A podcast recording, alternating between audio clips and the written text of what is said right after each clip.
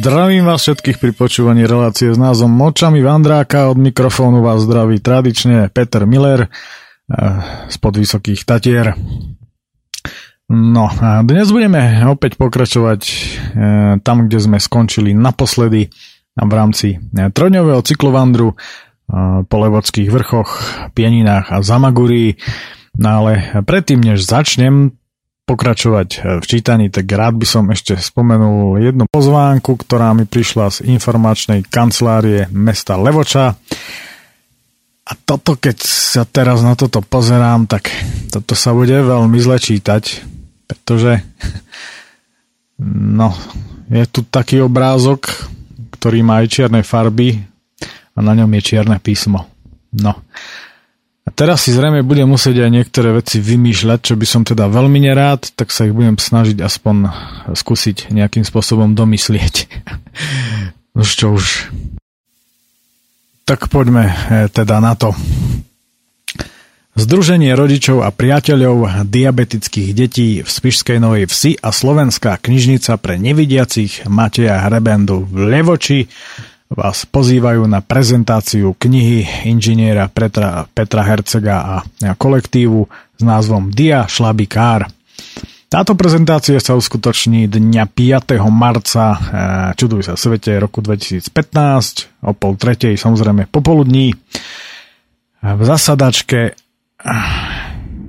SKN na Štúrovej ulici 36 v Levoči No dostali sme sa práve na tieto kritické miesta. Čierne na čiernom sa totiž to čítať nedá, ale iba domýšľať. No už teda skúsme ďalej. Príručka pre e, deti s diabetom a, pre ich zrejme rodičov, spolužiakov a kamarátov v SKN vydaná v Brajlovom písme. Prezentácia e, bude spojená s edukačnými aktivitami Združenia zrejme rodičov a priateľov a diabetických detí a bezplat, bezplatným meraním glikémie ďalej je čierne na čiernom, naozaj to už nedokážem prečítať, tak hádam je toto všetko. Ospravedlňujem sa, ale žiaľ, pokiaľ je čierne na čiernom, ťažké je to čítať. To proste jednoducho nejde. No, Možno taký menší návod e, na to, ako to robiť lepšie, hádam, alebo poslať to nejak inak, už teda, tak hádam, aspoň trošku som pomohol, nerad by som e, túto akciu nejakým spôsobom e, znevážil, alebo niečo týmto spôsobom. No, za informáciu samozrejme ďakujem do informačného centra, do informačnej kancelárii, kancelárii Dole Voče No a my budeme pokračovať v čítaní vážený ďalej, tam, kde sme naposledy skončili. Skončili sme tam, kde sme skončili, čo samozrejme dáva zmysel. No a skončili sme vo veľkom Lipníku na Zamagurí, kam som dofičal z Levodských vrchov, kde ma znechutilo kopec vecí, ktoré boli rozobraté v tej minulej relácii a ktoré zrejme budú znechucovať ďalších a ďalších návštevníkov tohto pohoria, ktorí sa budú pýtať na jednu a tú istú otázku. Kde sú lesy, kde sú lesy, kde sú lesy. No a samozrejme majiteľia, pôvodní majiteľia svojich pozemkov sa budú asi zrejme neustále vlády pýtať, kedy nám ich vrátite, kedy nám ich vrátite, kedy nám ich vrátite. Takto toto už chodí a chodiť to tak bude dovtedy, dokým s tým niečo ako národ neurobíme. No dobre, toto som si nemohol odpustiť.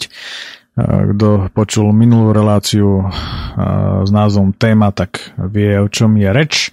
Robil som tam rozhovor ohľadom týchto vecí a hádam teda ešte do tohto zabrdnem v rámci inej relácie, než je táto, ktorá rieši vandrovanie na ktorom si e, všímam rôzne záležitosti a samozrejme dávam to aj do svojich textov, ktoré e, mi e, nechceli po niektoré inštitúcie uverejňovať, keďže je v nich môj názor.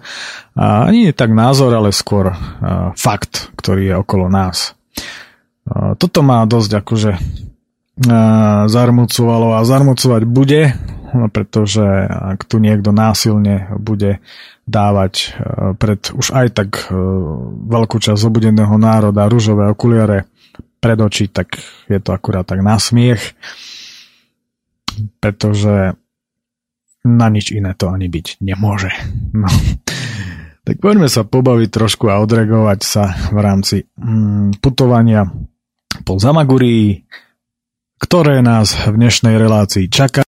Samozrejme, že pozrieme sa aj do Polska, no ale predovšetkým treba začať tam, kde sme v minulej relácii prestali, a to konkrétne vo Veľkom Lipníku, kde som si pred potravinami dával maličku pauzičku a v príjemnom rozpoložení sa po tejto pauzičke už o pár minút oddávam dvojkilometrovej zaberačke v stúpaní na lesnické sedlo.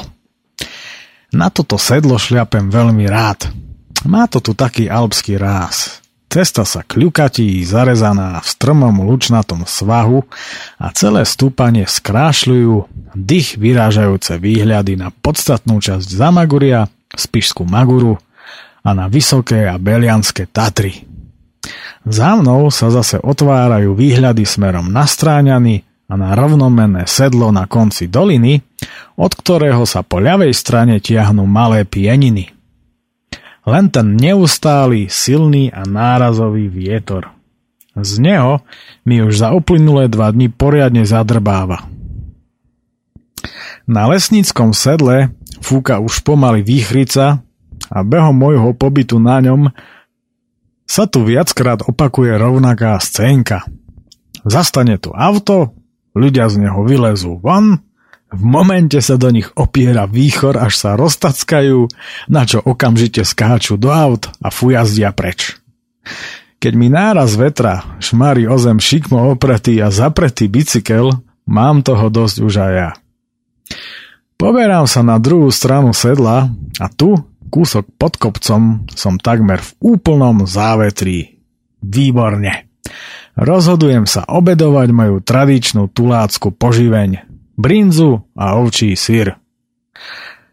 Sediac, už naobedovaný a zbalený, na nakrátko spasenej lúke sa v rámci poobedňajšej prestávky spokojne dívam na svetoznámy výhľad v tejto lokalite.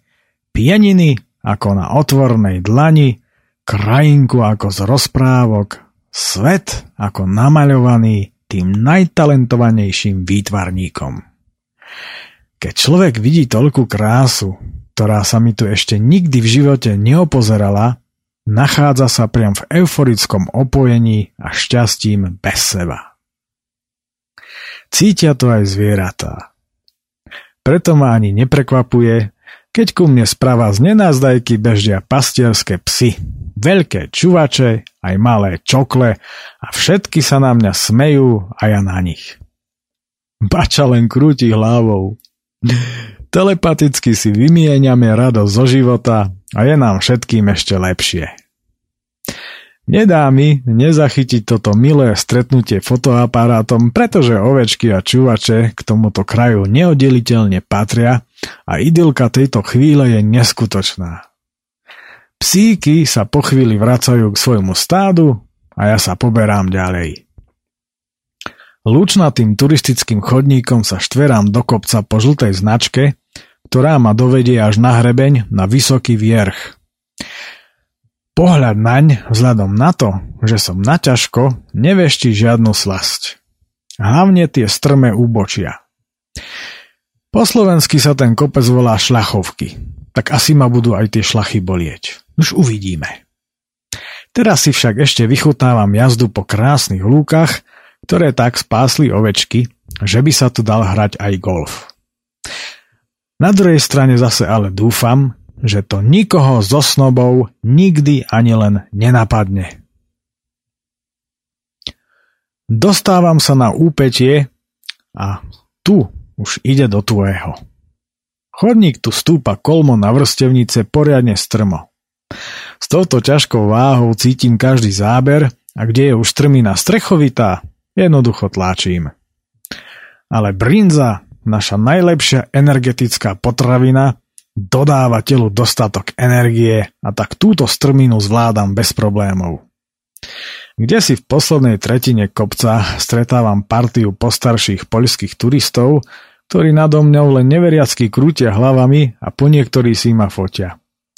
Na kóte šlachovky, štátna hranica, ináč používa sa aj výraz šlachtovky, odbáčam pohrebení doprava a po 300 metroch už stojím na vrchole. Vysoký vierch je naozaj krásny kopec poskytujúci kruhové panoramatické výhľady na všetky strany a na všetky okolité a blízke, nedávno spomínané pohoria, akurát, že odtiaľto je oproti lesnickému sedlu výhľad o mnoho lepší. Hlavne je odtiaľto vidieť takmer celý hrebeň malých pienin, tiahnúci sa na východ a na Beskyt Sadecký na polskej strane, ktorého vysoký masív sa dvíja hneď nad hlbokou dolinou, v ktorej leží dedina Šlachtova, roztrúsená aj po okolitých trávnatých úbočiach. Výhľad na najvyššiu časť tohto pohoria je odtiaľto úplne dokonalý, ako aj na najvyšší vrch Radzejova, vysoký 1262 metrov. Vidieť odtiaľ aj pohorie Gorce, tiahnuce sa západne od Pienin, len jeho podstatná časť sa už stráca v kalnom opare, ktorý je žiaľ veľmi intenzívny a obloha je už od rána neustále plechová. Zábery preto robím len dokumentačné. Napokon zamyslene hľadím na hrebeň malých pienin, ktorý sa tiahne v dĺžke 14 km od prielomu Dunajca až dedine Jarabiná. Dovolím si tvrdiť, že hrebeňová túra týmto hrebeňom, hlavne s nástupom v Jarabinej či Litmanovej a so zakončením v Červenom kláštore alebo Lesnici, prípadne Šťavnici, je rozhodne najkrajšou túrou Zamaguria. Neustály romantický vzad krajiny tu vytvárajú rozľahlé lúky, lesíky, kopčeky či skaliská, pôsobivo roztratené po krajine, v ktorej sa tu všade pasú ovce neustále panoramatické výhľady nevynímajúc. Jedinou nevýhodou tejto túry, najmä v sezóne, je veľké množstvo ľudí.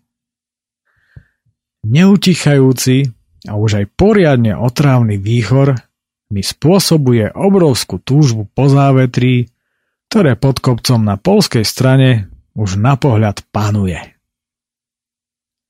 Pohľad na lúky podo mnou, smerom na Hušťavu, kde sa napojím na modrú hrebeňovkovú značku, veštia zaujímavý a miestami prudký zjazd.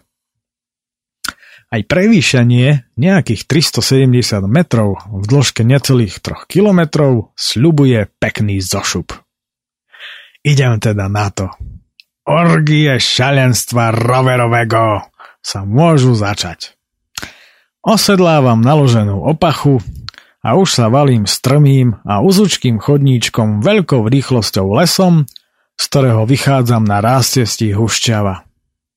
Napravo vidím Salaš, no ja smerujem doľava na rástestie Cirhle pomedzi vysoké a hrubé smreky, ktoré sú tu roztratené po členitých lúkach.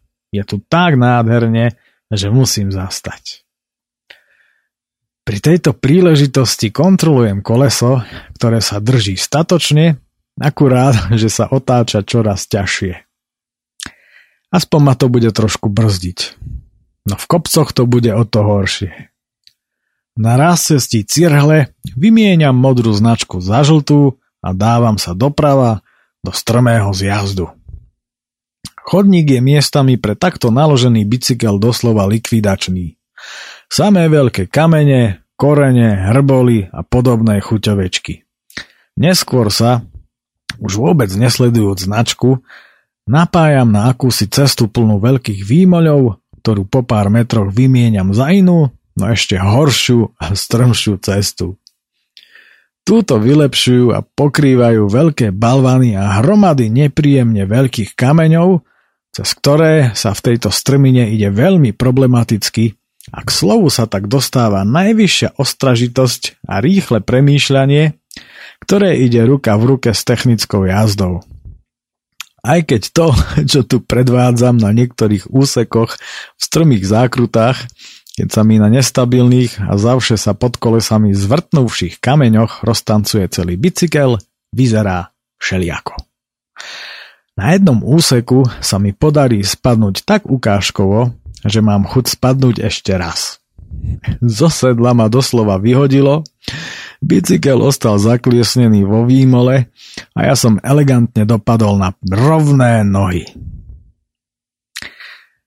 Keďže každá zábava raz končí, tak končí aj tento krkolomný zjazd, ktorý môj bicykel na rozdiel odo mňa považuje za cynický a deštruktívny čin najhrubšieho zrna. Je preto otázne, či bude spolupracovať aj naďalej. Zaujímavé je aj to, že počas celého zjazdu som stretol len dvoch ľudí, čo je na polskej strane týchto preturizovaných kopcov absolútna rarita. Dôvodom je určite extrémne veterné počasie. V Šlachtovej prekračujem potok Grajcarek, kde hneď pri ceste moju pozornosť púta klasická drevená karčma šlachtovska. Nie žiaden odporný pap, ako je to chorou a zvrátenou módou u nás. Tu sú všade karčmy a tak by to malo byť. U nás je však kompletne všetko postavené na hlavu, za čo môžeme vďačiť e, veľkej väčšine, obzvlášť jemne povedané, nevedomých, ktorí by západnej civilizácii a špeciálne Amerike vliezli najradšej rovno do riti. Vedomé znevažovanie a zatracovanie vlastnej svojbytnosti, jazyka a pôvodnej kultúry akéhokoľvek národa osobne považujem za hrubý a ťažký zločin. O to väčší, ak sa ho dopúšťajú domáci. Ale na Slovensku je to proste už raz. Žiaľ, tak. Opäť musím, tak ako som už uviedol v inom článku, napísať, že prechod zo Slovenska do Polska je ako prechod z pohrebu na folklórne slávnosti. Kraj je tu prekrásny, kultivovaný, lebo tu sa na rozdiel od Slovenska ešte stále vo veľkom gazduje a krajina si tak udržiava svoj typický stáročný vzhľad.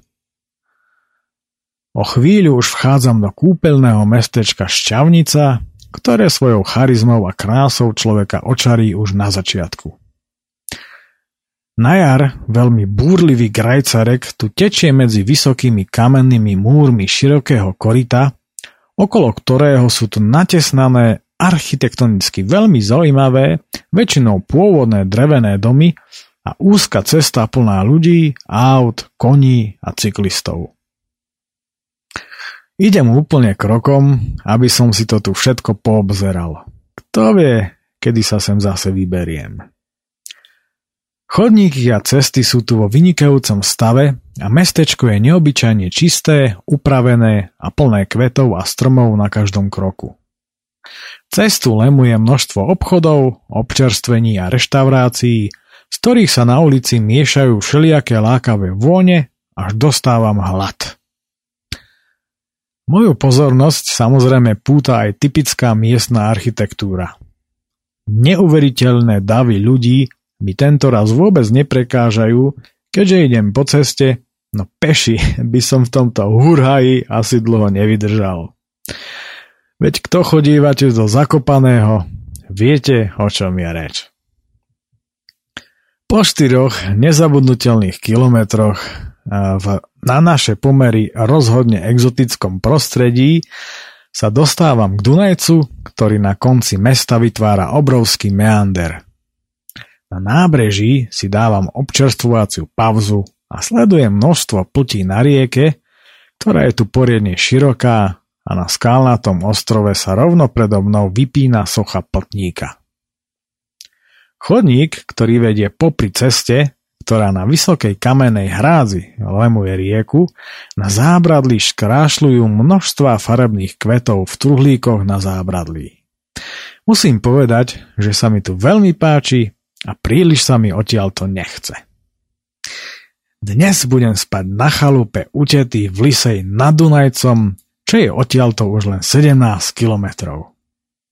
Ale keďže sa od západu valia čierne mračná, nečakám a vyrážam, pretože jej premočený a zablatený ako prasa nechcem zasviniť celú chalupu. Od prístavu pokračujem po širokom chodníku, súčasťou ktorého je aj cyklocesta. Po pravej strane mám ostrov Cipel, ktorý tomuto úseku plavby po Dunajci dodáva zaujímavý charakter akoby kúska lužného lesa. Po ľavej strane zase míňam schronisko Orlica. Je to chata, ktorá je východiskovým bodom pre už spomínanú hrebeňovku malých pienin, ale na hrebeň sa tu dá dostať aj zo šťavnice požltej taktiež lesnice na našej strane, takisto požltej značke. V oboch prípadoch sa na hrebení napojíte na modrú značku začínajúcu práve pri tejto chate. Davy ľudí sú tu neskutočné. Chodník je tu široký ako hlavná cesta, no napriek tomu sa tu musím doslova predierať. Záujem verejnosti o pieniny je najmä v Polsku naozaj enormný.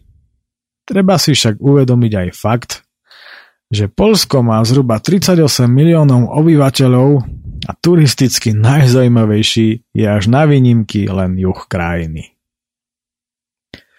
Na štátnej hranici široká promenáda končí a začína známa slovenská realita. Rozbitá a úzka cesta. Podľa môjho názoru by neuškodilo zrekonštruovať túto cestu až do lesnice, čo by bolo iste veľkým prínosom. Prírodnú štrkovú cestu do Červeného kláštora by som však ponechal v stave, v akom je, aby nestratila na svojom čare. Od cestia lesnícky potok Ústie, ktorého skalnatý prielom takisto stojí za návštevu, už ľudí podstatne ubudlo. Tých už stretávam len sem tam. Začína poprchať a ja sa rozhodujem pre stíhacie tempo, keďže v týchto miestach som už bol nespočetne veľa krát. Na ploti, pešo či na bicykli tak nemá cenu moknúť.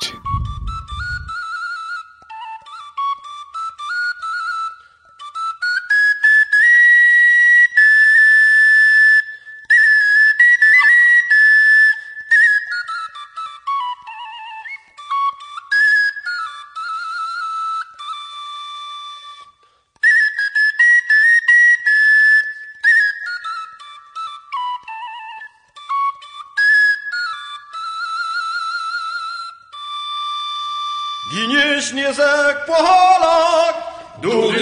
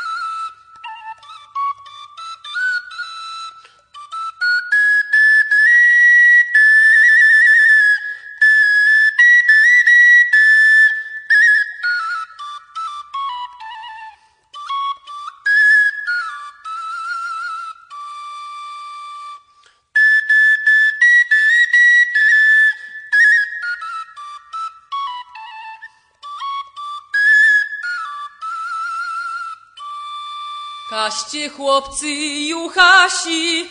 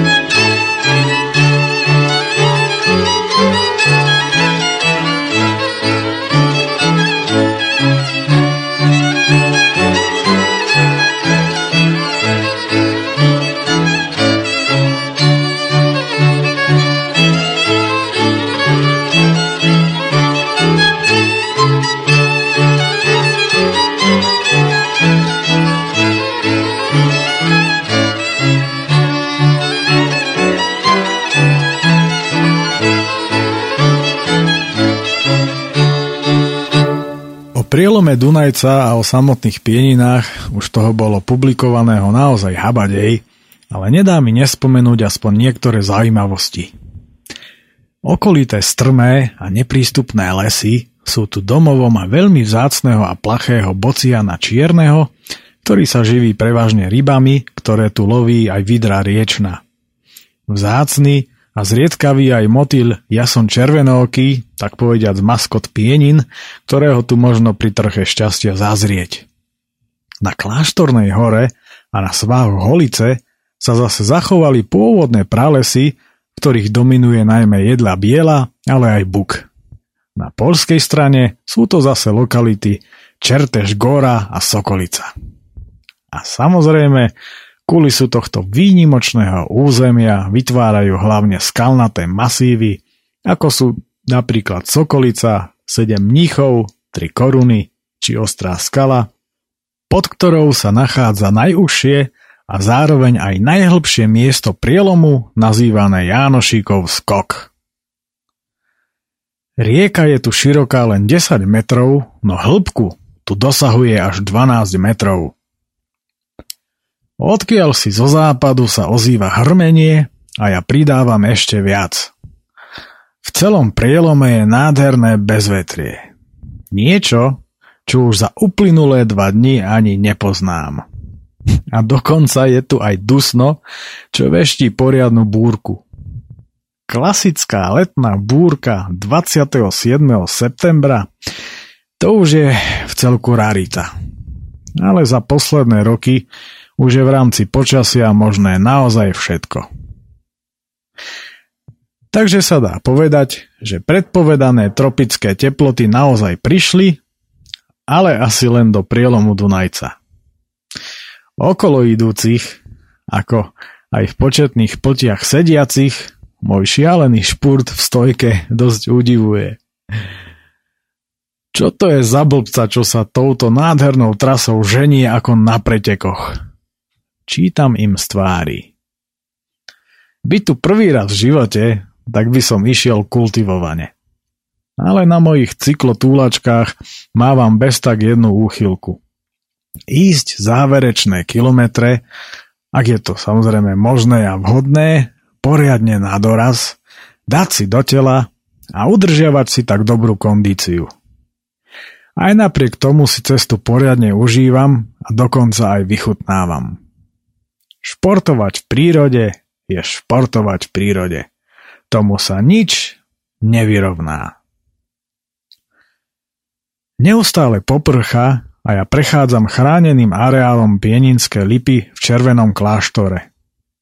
Nachádza sa tu 18 starých líp veľkolistých, ktoré však nie sú vo veľmi dobrej zdravotnej kondícii a tak je ťažko povedať, dokedy sa v tomto počte zachovajú. Pôvodne ich tu totiž to rástlo 22. Po 700 metroch sa už kvôli valiacej sa búrke správam ako ukážkový príklad japonského turistu. Rýchlo vyšliapem na most, bleskovo fotím 3 koruny pre tento článok a v momente trielim dedinou ďalej za udivených pohľadov množstva ľudí, ktorým sa teda vôbec nečudujem veď pôsobím ako fotomaratónec. Tento most pre peších, spájajúci Červený kláštor a Šromovce Nižne, postavili v roku 2006. A zvláštnosťou je, že podľa dobových záznamov naň museli obyvatelia oboch obcí čakať neuveriteľných 92 rokov, pretože už v roku 1914 bola zadaná požiadavka na jeho výstavbu. Záverečných 6 kilometrov už upalujem po asfaltke a za dedinkou Majere ma už chytá dážď. Na okraji spiskej starej vsi odbáčam doprava a tesne pred pohraničnou mini dedinkou Lisa nad Dunajcom prestáva pršať, preto ešte mierim do potravín, aby som si tak doprial zaslúžené fajrontové pivo. Potom sa už ocitám pred bránkou pri starej známej drevenici pod cestou, kde zakončujem dnešnú 78-kilometrovú trasu plnú silných zážitkov a silného vetra. Chvíľočku tu stojím a dívam sa na pre mňa kľúčovú cestu. Na tejto ceste som sa totižto naučil na sesternicinom bicykli bicyklovať veľmi neskoro. Všetci rovesníci sa už dávno vedeli bicyklovať, iba ja nie, vďaka čomu som bol často terčom posmechu. Veľmi ma to nebavilo a ako si som sa to nemohol naučiť. Kto by to bol povedal? Vtedy som nemal ani najmenšej potuchy, že na prvú diaľkovú zahraničnú cyklovýpravu sa vyberiem už ako 16-ročný, v rámci ktorej vznikol hneď v prvý deň rekord 253 km non-stop a o rok neskôr s kamarátom dokážeme bez spacákov v centrálnych Alpách v rámci trojtýždňovej cesty k moru niečo, čo v tom veku a na starých favoritoch dokázal málo kto. To by ma vtedy ani vo nenapadlo. Takisto ani to, že cyklistika sa pre mňa stane celoživotnou drogou a to až takou, že nebudem chcieť vlastniť žiadne auto. Ach jaj, to boli časy. Stará zaplátaná cesta od tých čas dostala nový koberec a pribodol tu aj chodník, ktorý je miestnou, aj mediálne dostatočne známou atrakciou a jeho architekt alebo staviteľ musel určite trpieť nejakou duševnou poruchou. Treba to proste vidieť. Zvítavam sa s tetou a sesternicou a som veľmi rád, že som opäť tu, kde sa mi páčilo už od malička. A neskôr sa po zotmení púšťa dážď a mne sa v podkroví tejto starej goralskej drevenice neuveriteľne príjemne zaspáva. Tretí deň Ráno stávam príjemne vyspatý a moja teta, ktorá takisto nerada skoro vstáva, aspoň niekto v rodine, kto ma chápe, mi navrhuje, aby som ostal na obed, že urobí goralské pyrohy. Paráda.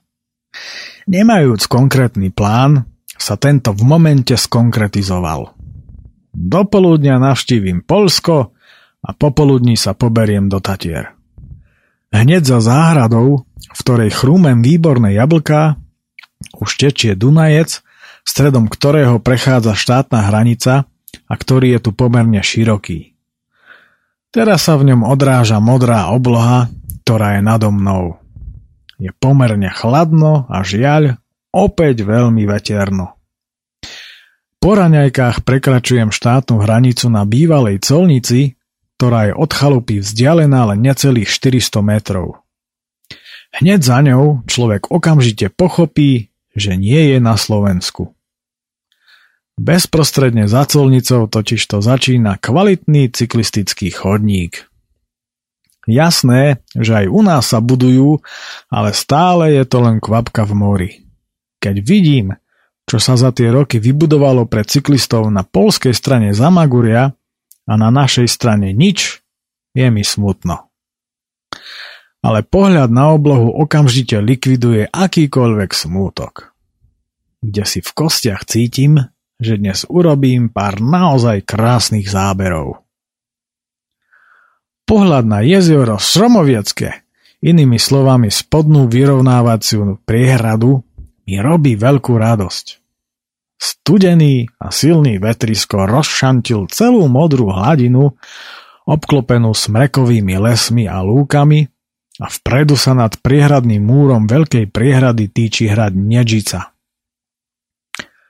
Obchádzam spodnú priehradu a pokračujem po ceste, ktorá prevýšenie medzi dvoma priehradami prekonáva serpentínou, lemovaná červenými smrekmi. Povyše cesty sa pod lesom rozkladám a oddávam sa doslova paralizujúcemu panoramatickému výhľadu na Tatranskú panorámu, ktorá je odtiaľto rozhodne neopozeraná a veľmi zaujímavá.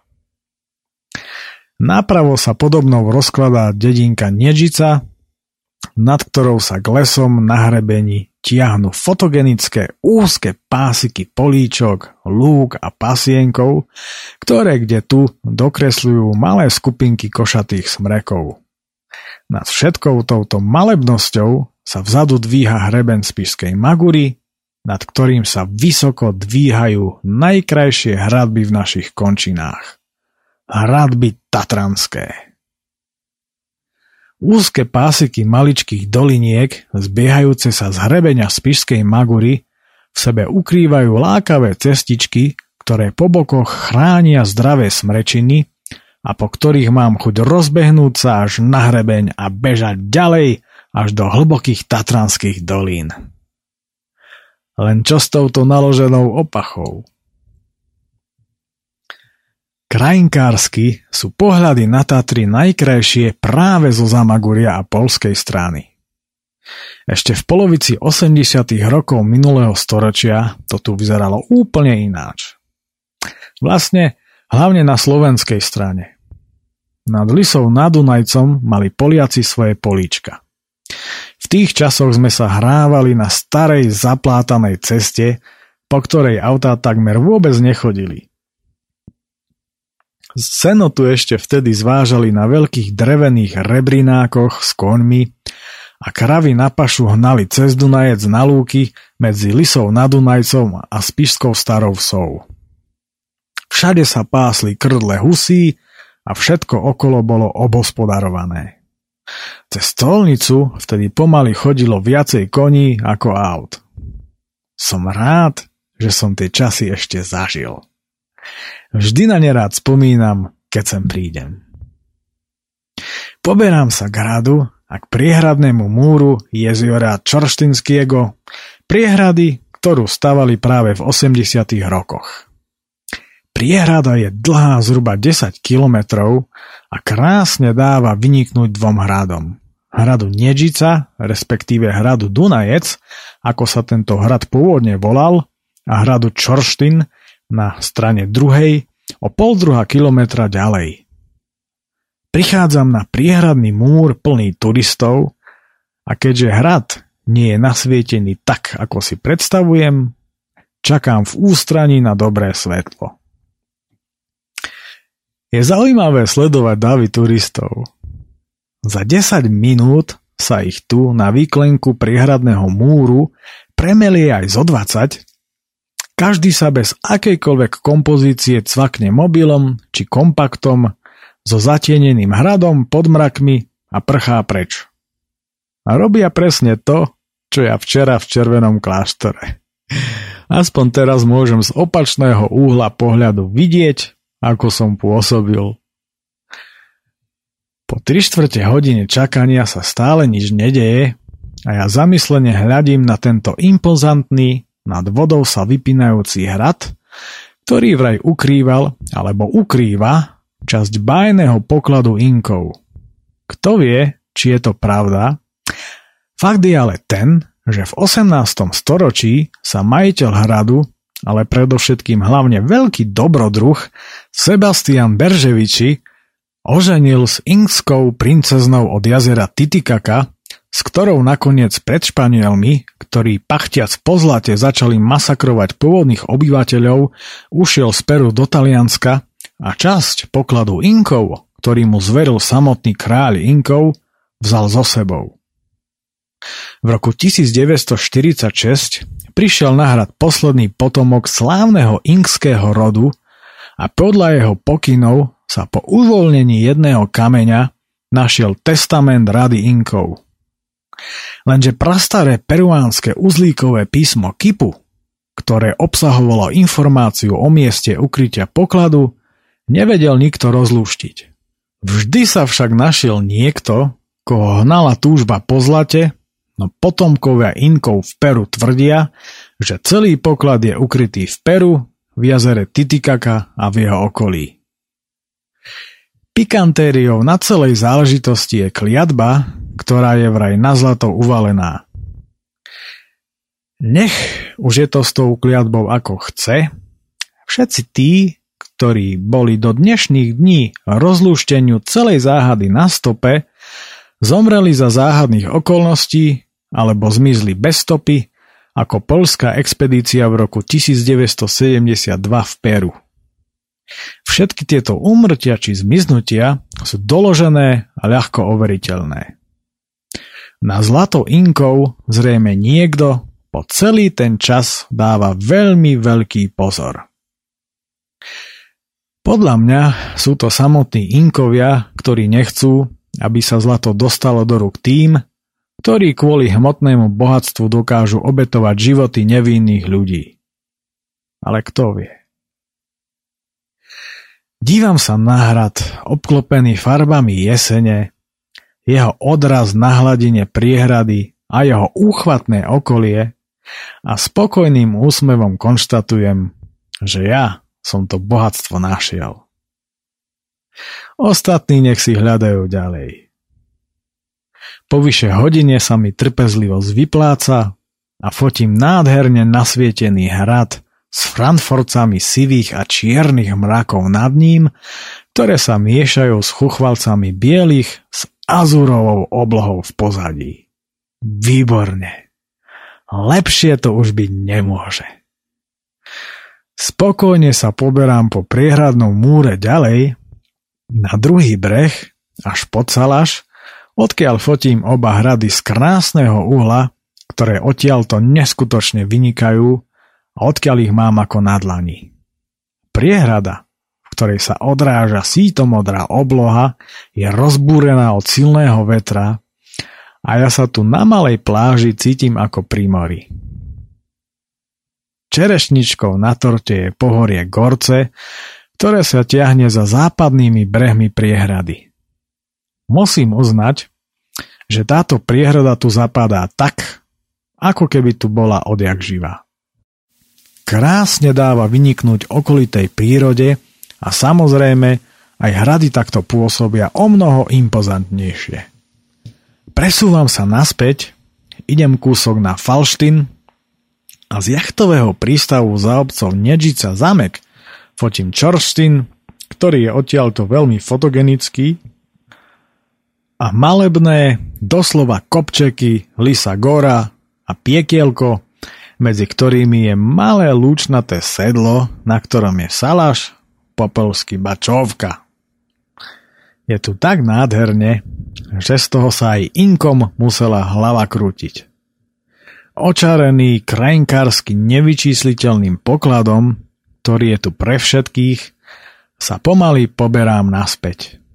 Znova prechádzam okolo hradu a všímam si, že Poliaci svojej povesti neostávajú nič dlžní.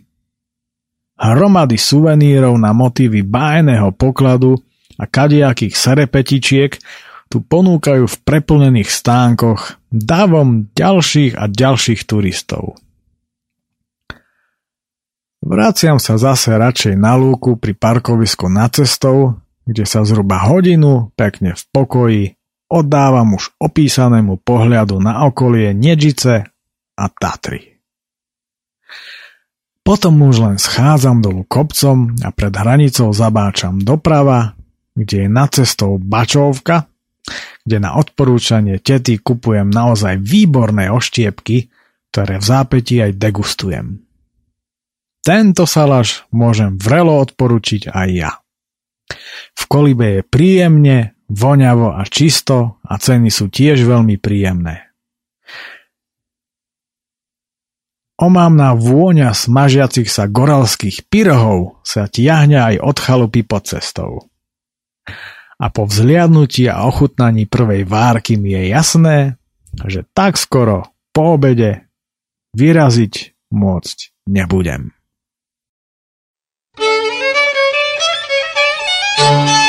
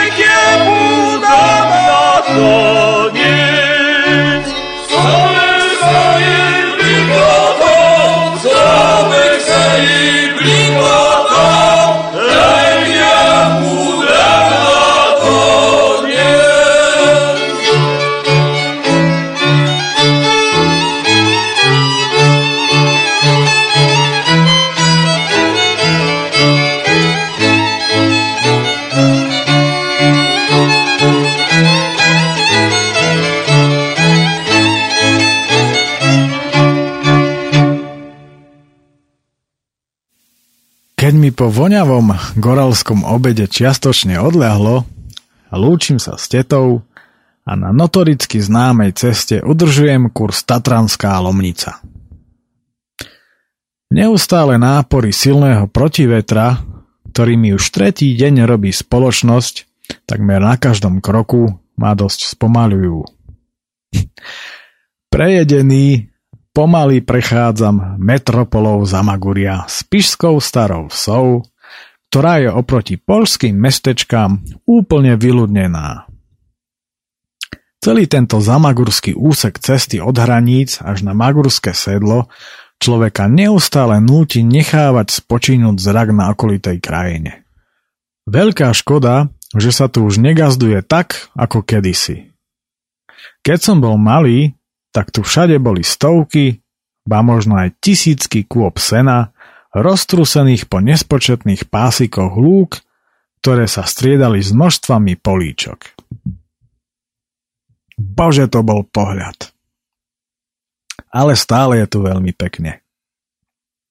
Je tu jedinečný kraj, to musí cítiť snáď úplne každý, kto ťadiaľ to prechádza. A aj tak by ale bolo zaujímavé dozvedieť sa, ako sa rade Inkov, ktorá v roku 1797 uzatvárala na hrade Nežica dohodu spojenú s testamentom, páčilo Zamagurie. Pre zaujímavosť k tejto téme ešte dodávam jednu absolútnu kuriozitu. V 80. rokoch minulého storočia sa Lisa nad Dunajcom po rokoch opäť dožila peruánskej návštevy. Na chatu sem prišla kamarátka sesternice z Revúcej, ktorá s ňou študovala v Odese. Že by náhoda? V Reľove, poslednej dedine pred Magurským sedlom, na chvíľu navštevujem druhú sesternicu a jej rodinu a jej chlapcom nesiem na čítanie podobné výlevy z mojich ciest, aké práve čítate, presnejšie počúvate. Jej chlapci sú vedení k tradičným, ale hlavne podstatným životným hodnotám a od malička majú veľmi silný vzťah k prírode, čo sa žiaľ u dnešnej mládeže veľmi nevidí. Po veľmi príjemne strávenej hodinke už ale zarezávam vstúpaní na Magurské sedlo. Z Reľova je to hore len 4,5 kilometra. Tieto kilometre sa nesú v znamení nádherných farieb jesene. Všade okolo mňa neustále lieta zlatisté aj červené lístie, ktoré po krajine rozfúkava neustály vietor a šliapanie mi v takomto pestrom prostredí spôsobuje veľký zážitok a radosť zároveň. Na sedle sa už tradične presúvam na asfaltku vedúcu na Toporecké sedlo, odkiaľ leziem na lúku, skaďal je fantastický výhľad na Spišskú Maguru a na vysoké aj Belianské Tatry. Vietor tu fúka poriadne ľadový a tak sa dlho nezdržujem, obliekam si bundu a pokračujem v ceste. Po chvíli sa po ľavej strane otvárajú nádherné výhľady na časť Pienin, Sadecké Beskydy v Poľsku a východnú časť Spiskej Magury. Stačí preliesť zábradlie a zísť na rúbanisko pod cestou a v hĺbke budete vidieť cestu vedúcu z Toporca do Haligoviec. Okolitá zeleň smrekových lesov je vybodkovaná rôznymi odtieňmi oranžovej na okolitých lisnáčoch. Samozrejme, dolinami a rúbaniskami sa nesú mohutné chorály jeleňov, ktoré výrazne dokresľujú úžasnú atmosféru tohto kraja. Po pár metroch, kde sa cesta ostro stáča doprava, zase schádzam na rúbanisko poniže a kochám sa krásnym panoramatickým výhľadom na Levodské vrchy, ktoré mám odtiaľto ako na dlani, ako aj dedinky v Popradskej kotline. A tie jelene. Po niektorým absolútne neprekáža značná frekvencia na ceste. Vyrevujú si v blízkosti cesty, ako by tu ani žiadna nebola. A keďže sa moja trojdňová cyklotúra chýli k záveru, veľmi ma teší tento záverečný koncertný zážitok, ako aj môj nadmieru obľúbený zjazd v tejto lokalite. Posledný raz si totiž to v tomto roku vychutnávam klopenie v zákrutách s naloženým bicyklom. Už budem klopiť len s nenaloženým, až kým nenapadne sneh. Ale to už vôbec nie je ono. Klopiť v zime v klskom teréne už od istého času, keď mi po šmiku na mokrom listi a následnom páde roztrhlo slezinu, nemám odvahu. Večerná cesta smerom na Spišskú Belu je vždy veľmi pútavá, pretože výhľad na Tatry je odtiaľto naozaj výnimočný. Pred Spišskou Belou ako vždy odbáčam doprava a po polných cestách si cez lokalitu Myší vrch skracujem cestu na cyklochodník vedúci zo Spišskej Belej do Tatranskej kotliny. Za Lomnické sedlo akurát zapadlo slnko no silný vietor to ani po troch dňoch ako si nechce zabaliť. Odolávajúc jeho silným náporom, šliapem rovno oproti černejúcemu tatranskému majestátu a ako zvyčajne priostrujem tempo, aby som do Tatranskej lomnice dorazil aspoň za šera. Dúfam, že sa časom podarí potiahnuť tento cyklochodník až do Polska. Bolo by to fantastické. A keby sa ešte prepojilo s Kešmarkom a Popradom, tá by bolo. Pre Tatranskou kotlinou odbáčam doľava a v strmom úvode stúpania na kežmarské žľaby idem do stojky a dávam zo seba úplne všetko. To problémové koleso si to plne vyžaduje, ale aj môj väčší problém so zadným svetlom ma núti ponáhľať sa čo najviac. Blíká mi tam síce čelovka, No nie je to červené svetlo, v ktorom skolabovali čínske baterky. Na tie ja mám asi šťastie. A to by sa prípadnej policajnej hliadke nemuselo páčiť. Ešte, že s predným svetlom problémy nemám. Po 5 kilometroch stúpania v šialenom tempe sa dostávam na kežmarskú bielu vodu, odkiaľ pôjdem už len dolu kopcom. Aj tu vyravujú jelene, len ako si pomenej. Studený zjazd v studených horách a čoraz väčšej tme ma však príjemne hreje. Hreje ma to obrovské množstvo nádherných zážitkov, ktoré som za tieto uplynulé tri dni zažil a neskôr aj rum na zohriatie, ktorým v Tatranskej Lomnici netradične namiesto piva pod brezou zakončujem tento nadmieru vydarený výlet. O pár minút sa už len dole kopcom presúvam na dolný koniec k rodičom a v ostrej zákrute nad poštou to ešte naposledy poriadne naklopím, ako sa patrí. Za dnešok som prešiel 62 km a za uplynulé 3 dni spolu 188. Zadrhnuté, a veľmi ťažko sa otáčajúce koleso, ktoré sa mi každý deň staralo o poriadny tréning, to celé akoby zázrakom vydržalo, z čoho mi v závere poriadne odľahlo a záverečná cyklotúlačka tejto sezóny sa tak zaobišla bez akýchkoľvek komplikácií. No, na dnešok by to bolo absolútne všetko. Od mikrofónu sa s vami lúči Peter Miller a v budúcej relácii si dáme opäť nejaký Vander. Mm, aký to bude, to ešte sám netuším. Každopádne, čokoľvek e, chcete napísať, e, prípadne nejaké vaše túlačky, tak e, pošlite ich na adresu mailovú, ktorá znie oči prírody zavináč gmail.com. Mávajte sa krásne, užívajte si uh, turistiku, cyklistiku, pobyty v prírode, pretože tieto pobyty sú liekom na nezaplatenie. Do počutia o týždeň.